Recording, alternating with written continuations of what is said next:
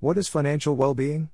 Financial well being is a continuum, ranging from critical financial stress to being highly satisfied with one's financial situation.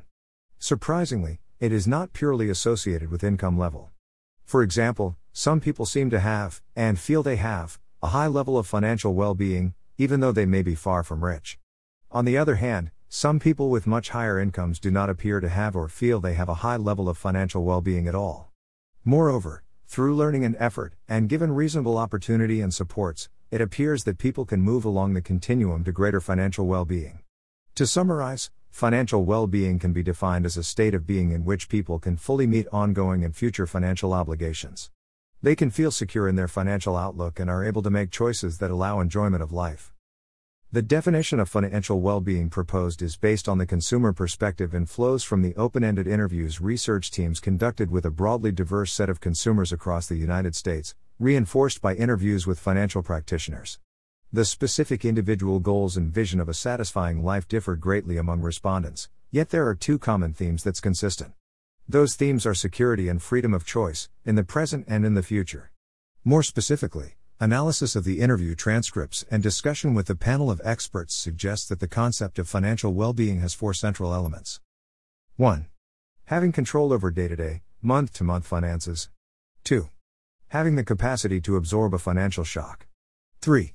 Being on track to meet your financial goals. And 4. Having the financial freedom to make the choices that allow you to enjoy life. These elements of financial well being have strong time frame dimensions, the first and fourth pertain mainly to one's present situation, and the second and third elements pertain to securing the future. Let's look at each of the four elements in greater detail.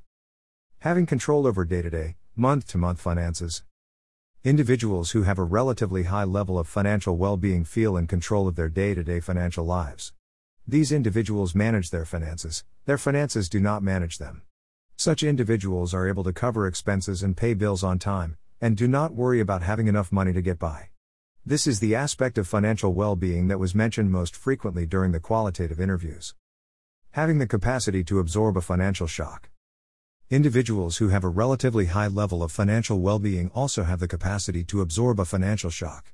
Because of a combination of factors such as having a support system of family and friends, owning personal savings, and holding insurance of various types, their lives would not be upended if their car or home needed an emergency repair or if they were laid off temporarily from their job. They are able to cope with the financial challenges of unforeseen life events. Being on track to meet your financial goals. Individuals experiencing financial well being also say they are on track to meet their financial goals. They have a formal or informal financial plan, and they are actively working toward goals such as saving to buy a car or home, paying off student loans, or saving for retirement. Having the financial freedom to make choices that allow you to enjoy life. Finally, individuals experiencing financial well being perceive that they are able to make choices that allow them to enjoy life. They can splurge once in a while. They can afford wants, such as being able to go out to dinner or take a vacation, in addition to meeting their needs, and they are able to make choices such as to be generous toward their friends, family, and community. This fourth element came through strongly in the interviews, and was notable in the variety of ways it was expressed. For example, financial freedom might mean being able to be generous with family, friends, and community, or having the ability to go back to school or leave one job to look for a better one, or to go out to dinner or on vacation, or to work less to spend time with family. Because individuals value such different things, traditional measures such as income or net worth, while important, do not fully capture this aspect of the concept of financial well being. It is these deeply personal preferences and aspirations that give meaning and purpose to the often challenging day to day financial decisions and trade offs we all must make to achieve it. Overall, thoughts expressed by working age and older consumers about the meaning of financial well being were remarkably similar. Older consumers, when they mentioned being on track to meet financial goals, were most often focused on end of life expenses or the related issue of whether their savings would last them to the end of their lives. Working age consumers, on the other hand, were most often focused on preparing for retirement or paying off debt. The two themes that ranked highly only among the working age cohort but not the older cohort were home ownership, or lack thereof, and lifestyle.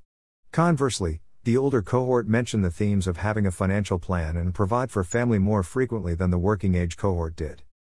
Differences in focus between working age and older consumers were revealed in how often they mentioned the various themes. Access to healthcare and health insurance was brought up more often by the older group, as was the importance of having a financial plan. When family was mentioned in older respondents' interviews, it was generally in the context of avoiding the need for support from the family for the older consumer. Older consumers brought up quality employment somewhat less frequently than working age consumers did, but it was still one of their most common themes. For example, older consumers often mentioned paid employment in the context of providing a financial cushion, being able to go back to work if their investments performed poorly, or alternatively as a strategy for providing resources to be able to afford vacations and other wants.